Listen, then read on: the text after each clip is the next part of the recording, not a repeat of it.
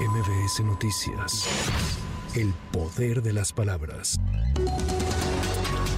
Elementos de la Secretaría de la Defensa Nacional rescataron a cinco personas y evacuaron a 1.725 que resultaron damnificadas por el paso del huracán Hillary por la península de Baja California. Como parte del plan DN3 se activaron 35 albergues en los municipios de Muluegue, Los Cabos, Comondú, Loreto y La Paz en Baja California Sur.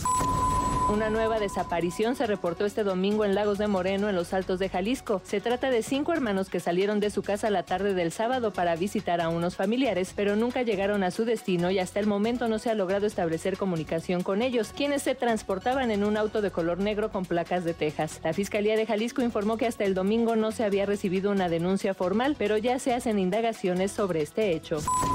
La Coordinación Estatal de Protección Civil de Puebla dio a conocer que cuatro personas fallecieron mientras ascendían el Citlaltépetl, también conocido como Pico de Orizaba. La caída se registró del lado sur del volcán. Tres de las víctimas ya fueron identificadas. Una es originaria de Chalchicomula de Sesma y dos de Veracruz.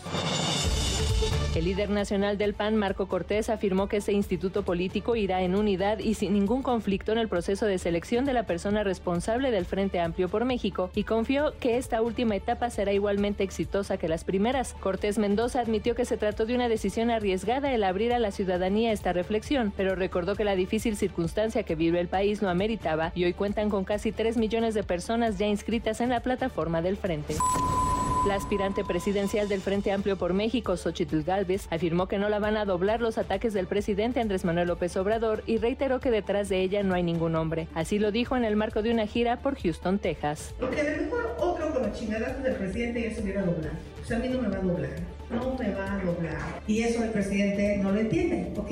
A huevo cree que hay hombres atrás de mí. Y no, yo no tengo hombres que me manden. Tengo un marido que me respeta y me quiere, pero no me manda. Lo que me puso aquí es mi decisión de cambiar el país.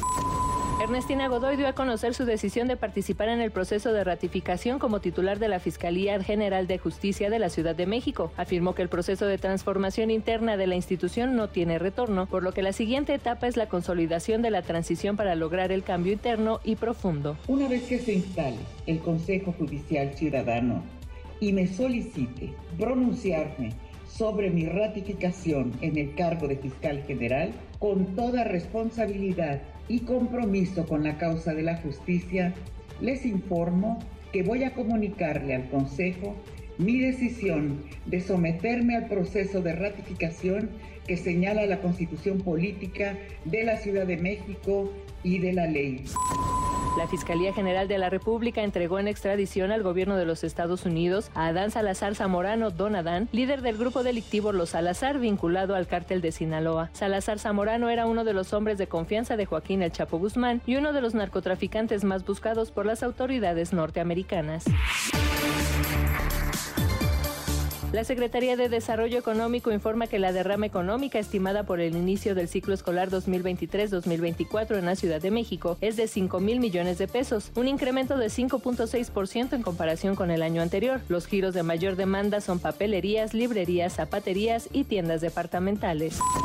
Este domingo concluyó de manera exitosa la segunda revisión anual de las líneas 1 y 2 del sistema cablebús. Durante el periodo de revisión en ambas líneas se hizo el acortamiento de metros de cable por elongación natural, limpieza profunda en casi 700 cabinas y en todas las estaciones, así como inspección de elementos de seguridad en torres y estaciones. Este lunes 21 de agosto entra en operación la línea 1 del cablebús en su horario habitual, mientras que la línea 2 opera desde el 7 de agosto. Para Noticias MBS, Erika Flores. MBS Noticias. El poder de las palabras.